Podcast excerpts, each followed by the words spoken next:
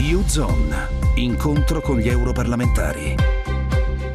Bentrovati gli ascoltatori di Radio 24 da Silvia Bernardi. Oggi apriamo il dossier delle industrie culturali e creative. Cosa sono? Sono 3 milioni di imprese con 12 milioni di dipendenti. Rappresentano il 13% delle esportazioni dell'Unione Europea e una forza lavoro di 2,5 volte superiore rispetto a quella della produzione automobilistica e 5 volte superiore rispetto all'industria chimica. Ancorate ad un sistema di tradizioni dei territori, le imprese culturali e creative sono composte prevalentemente da microimprese e piccole e medie imprese. Sono difficilmente delocalizzabili, resistenti alla crisi economica più di ogni altro settore. Impiegano ragazzi tra i 15 e i 29 anni e contribuiscono all'occupazione giovanile e femminile. Hanno la capacità di innescare notevoli effetti positivi in altri settori industriali, come il turismo, il commercio al dettaglio e le tecnologie digitali. Ne parliamo con l'europarlamentare Luigi Morgano, che saluto. Nonostante la loro importanza strategica, non c'è ancora una politica europea mirata e a supporto delle imprese culturali e creative. Come mai e cosa manca? L'elemento di fondo è che mancavano sicuramente dati conoscitivi sufficienti, quelli che lei ha citato, con riferimento proprio a che cosa rappresentano oggi queste industrie culturali e creative in Europa. Secondo luogo,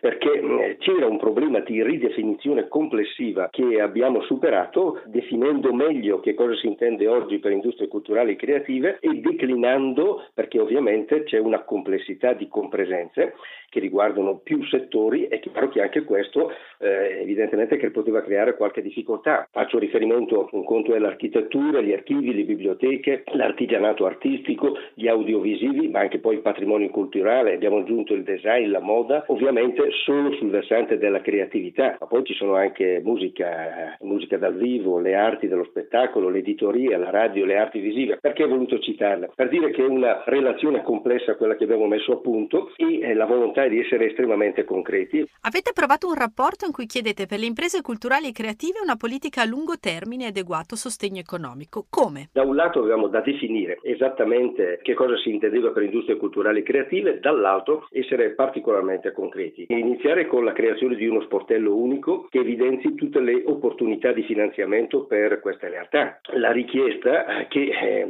tutta una serie di fondi, da quelli strutturali a quelli di Orizzonte 2020, a quelli di Europa Creativa, all'EFSI da un lato, alla COSME, vengano considerati adeguatamente per finanziare questi tipi eh, di realtà. Quando si parla di un valore aggiunto annuale di 500 miliardi di euro, beh, insomma non mi pare che sia una cifra di poco conto che possa essere non considerata tenuto conto del quadro complessivo, ma del resto lei ha ricordato eh, che eh, queste realtà producono il 13% del PIL dell'Unione Europea. U-Zone. Incontro con gli europarlamentari. In collaborazione con Euronet Plus.